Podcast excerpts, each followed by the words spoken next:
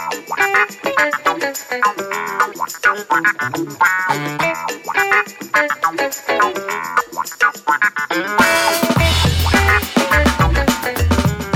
ora everyone and welcome to episode 15 of Rice Speir Radio. For anyone new to the show, we are a podcast that focuses on all things local government. I'm your host, Nathan Speir, the managing partner of Rice Speir Lawyers. We're a dedicated local government law firm helping councils make enduring decisions all over New Zealand.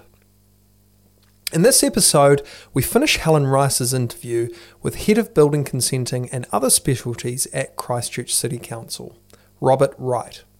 If you haven't listened to part one of the interview, don't worry, we'll wait, go back and find last month's episode. It really will make a lot more sense. Don't forget to like and subscribe to the podcast. It really does help us get the word out. And a final big thank you to our sponsor, Maynard Marks. You can find out more at maynardmarks.co.nz. From a level 4 lockdown in Auckland, and without further ado, here's part 2 of Helen and Buster's conversation direct from Christchurch. Stay safe out there. Buster, the passive fire defects are the new defects that I'm seeing in the building defect claims, and I appreciate that councils are not clerks of work.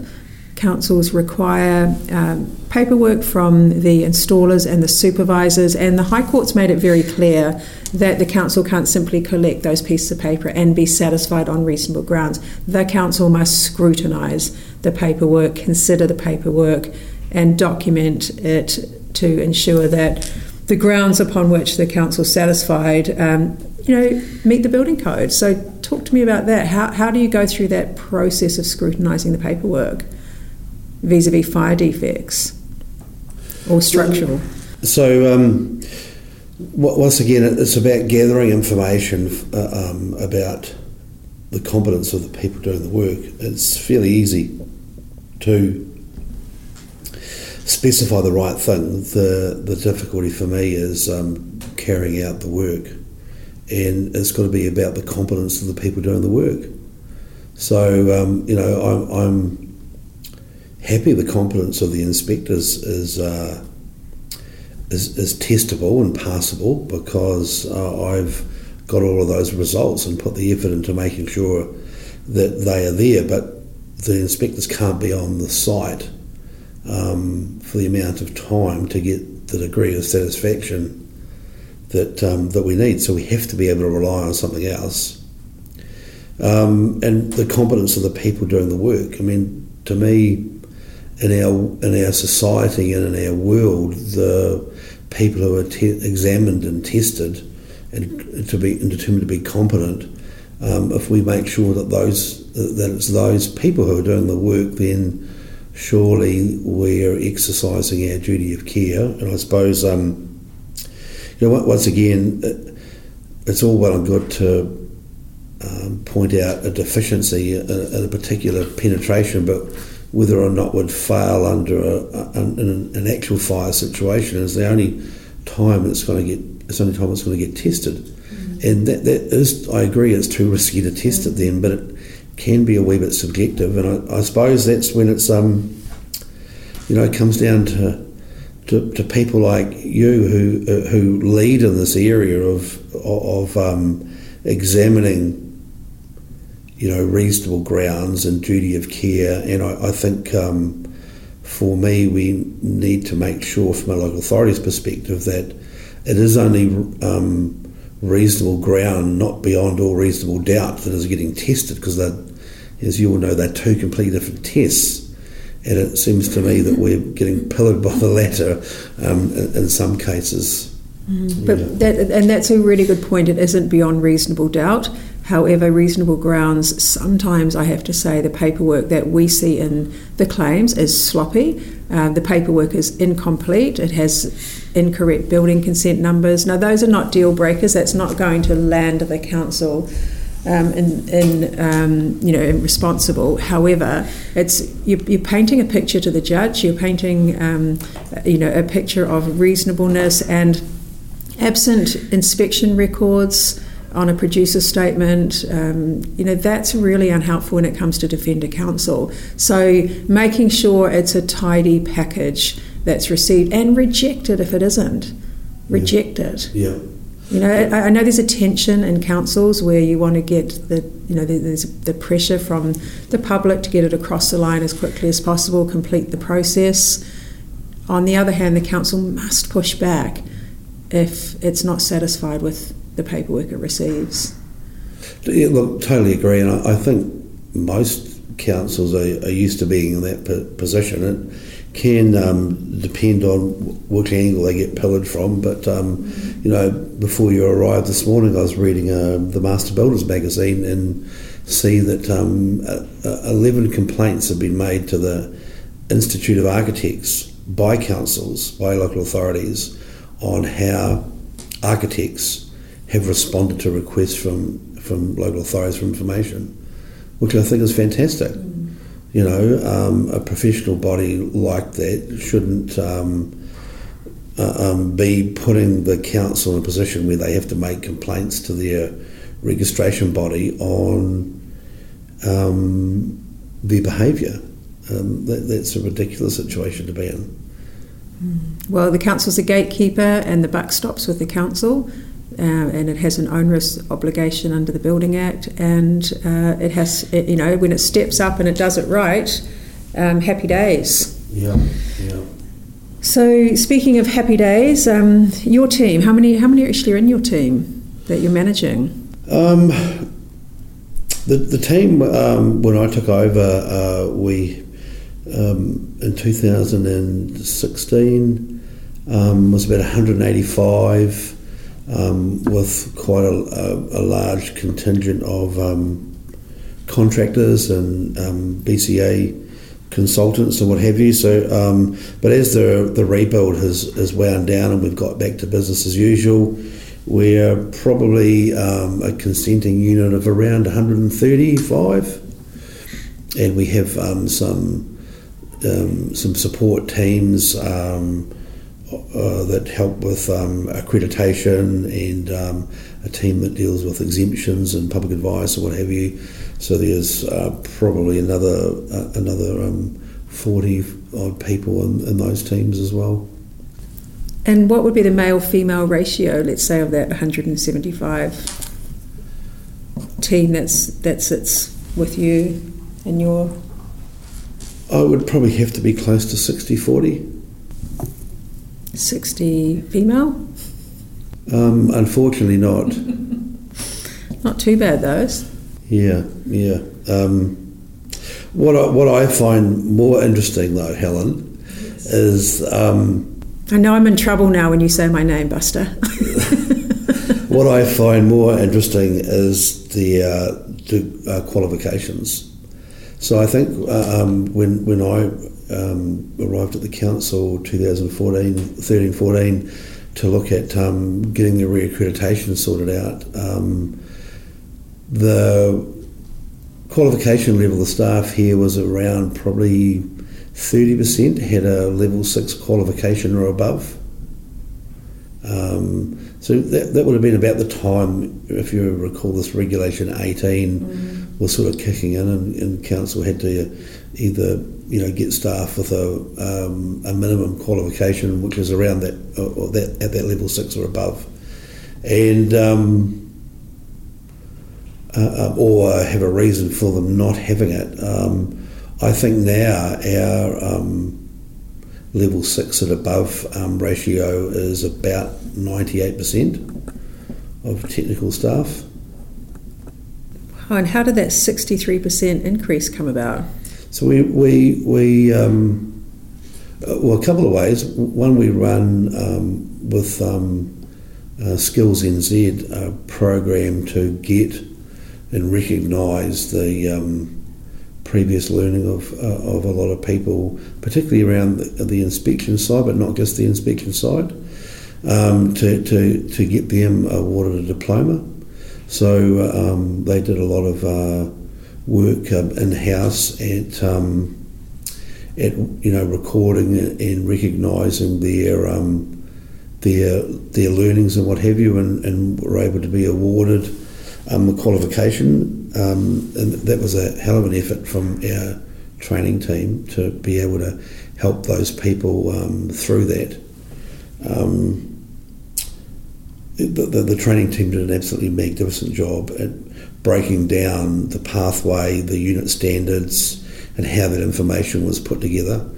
I can remember one chap who would have been about 64 said to me that if one of the particular trainers had been a school teacher, he would have ended up being a lawyer.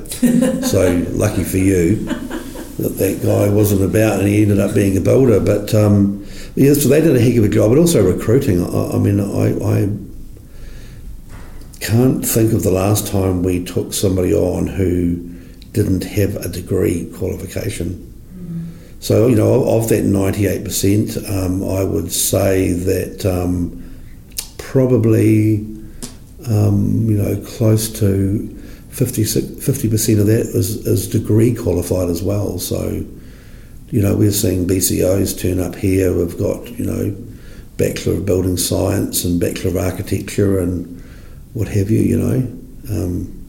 I look back at my day when you had Bachelor of Bugger All. You know, so it's a changing environment. But, yeah, being able to recruit people that way, and the way we've done that is probably not desperation recruit. We've been able to, you know, put ads up, and as people come in, take the right ones. Yeah. And how do you maintain the level of knowledge in your team? I mean, you've got a significant number of people in your team, 135, and then another 40 that you're responsible for. So what percentage of the week would you allocate to training? Professional development is a weekly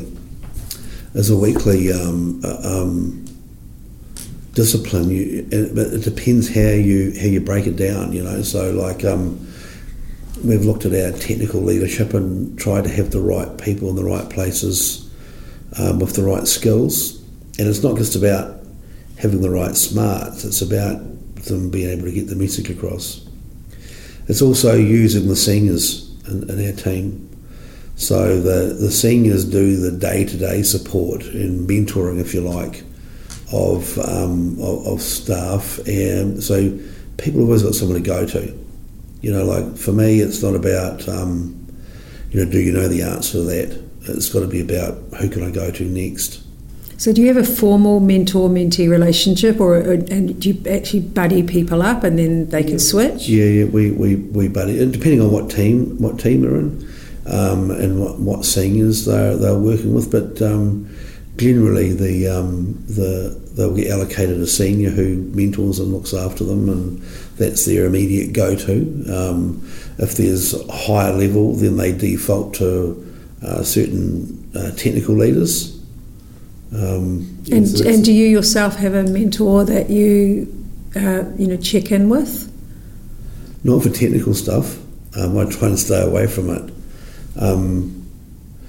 I suppose my technical knowledge has faded as, you know, you spend your life dealing with other issues now are more important. For me, to get things done right here, it's about making sure that I take care of people in my charge, not be in charge, if you like. So that's sort of, you know,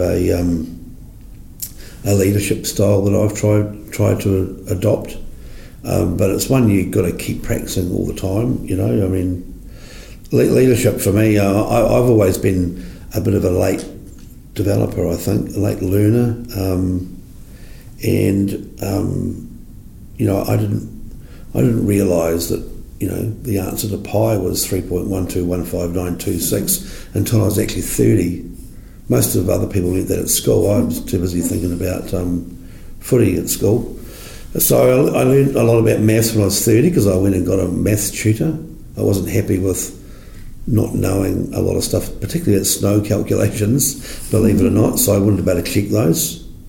And for me, those skills, there's some foundation skills in terms of reading the Building Act and being satisfied on reasonable grounds and some of the you know, landmark legal cases or legal decisions we've seen stick with you. There's no doubt about that. But, you know, when I watch people deal with E2 now, it's interesting. I mean, I probably don't really know the acceptable solution. All I know is that I've built buildings on the West Coast that don't leak, and they get tested every day a lot of the times.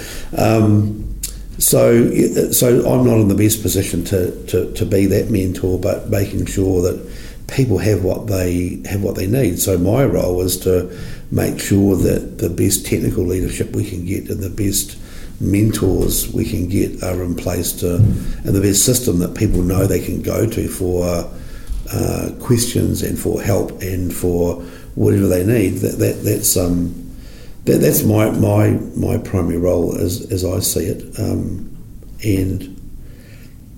and obviously to support the council in some strategic stuff. So the chief executive's office and the mayor's office, particularly with the focus on earthquake-prone building provisions here, always are dealing with issues that crop up. So you know, having that sort of understanding, and that's more of a legislative understanding than what do we do next or what can we do next, is probably more my focus, and also pushing change.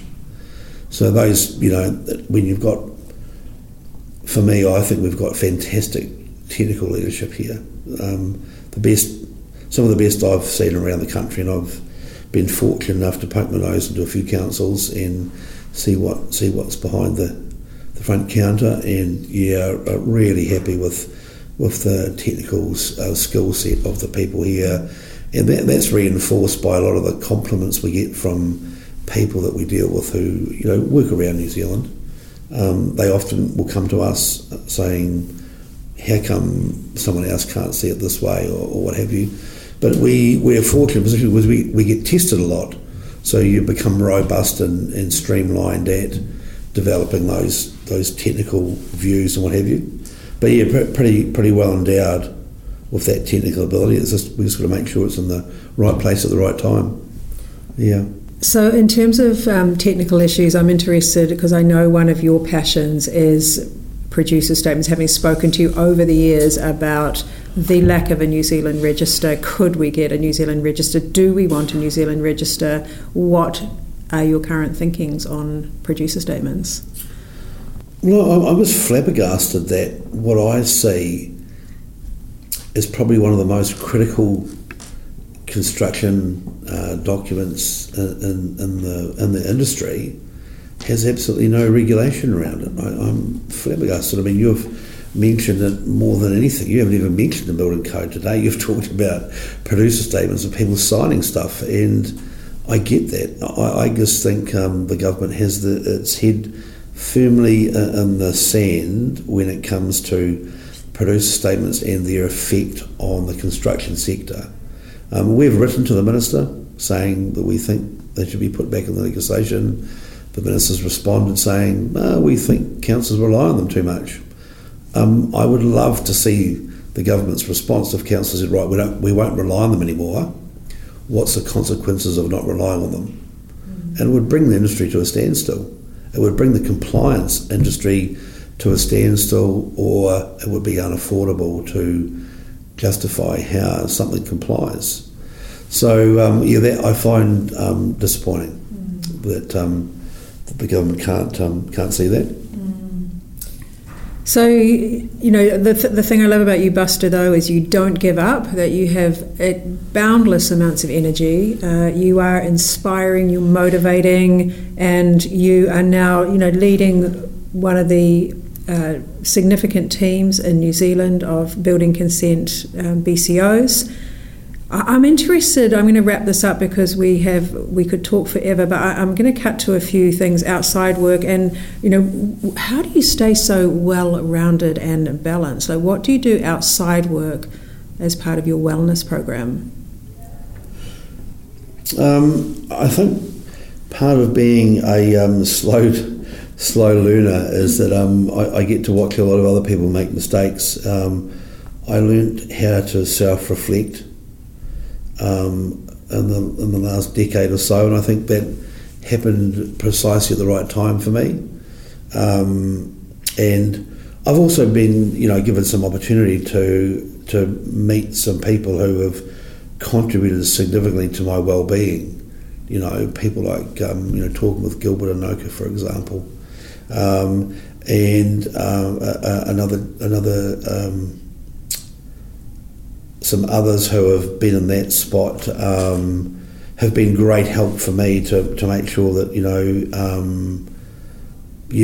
just to be where your feet are, It's all well and good looking ahead. It doesn't pay to get too wound up about things. I suppose also as you get a bit older, you do try and get a wee bit wiser. I think that I'm still passionate about things, but probably try and be a wee bit smarter how I go about them. But also, being able to switch off sometimes, I've got a big family, so Kieran and I have 6 kids, so that keeps us pretty busy.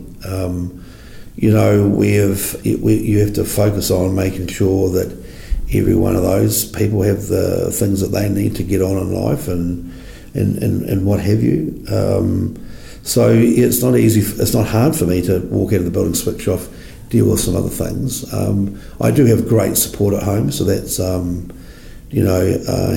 a partner who works at a higher level than me provides me with good balance and good perspective. Keeping things in perspective is pretty critical as well. But I think, working with capable people and I pride myself on my networking across New Zealand. I'm really lucky that I can phone people up in Auckland or Whangarei or, Hokitika, Timaru, Dunedin, and have a chat about how they're seeing things go and what they're doing. I think really helps me, and I'm not shy to do that.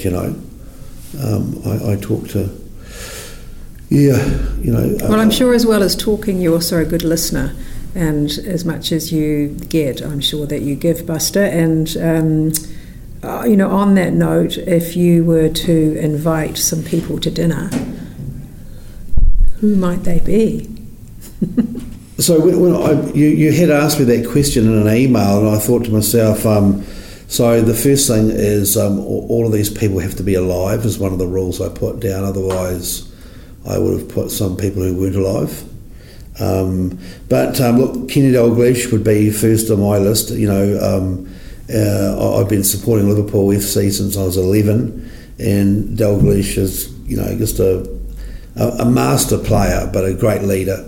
I watched him closely after the Hillsborough disaster, and the way that man, cared for, 96 families who lost people at that football game, for me is phenomenal, and that really epitomised to me is that, leadership is often about the things you do when no one's watching, and that's him to a T, and that's what I learned from that event.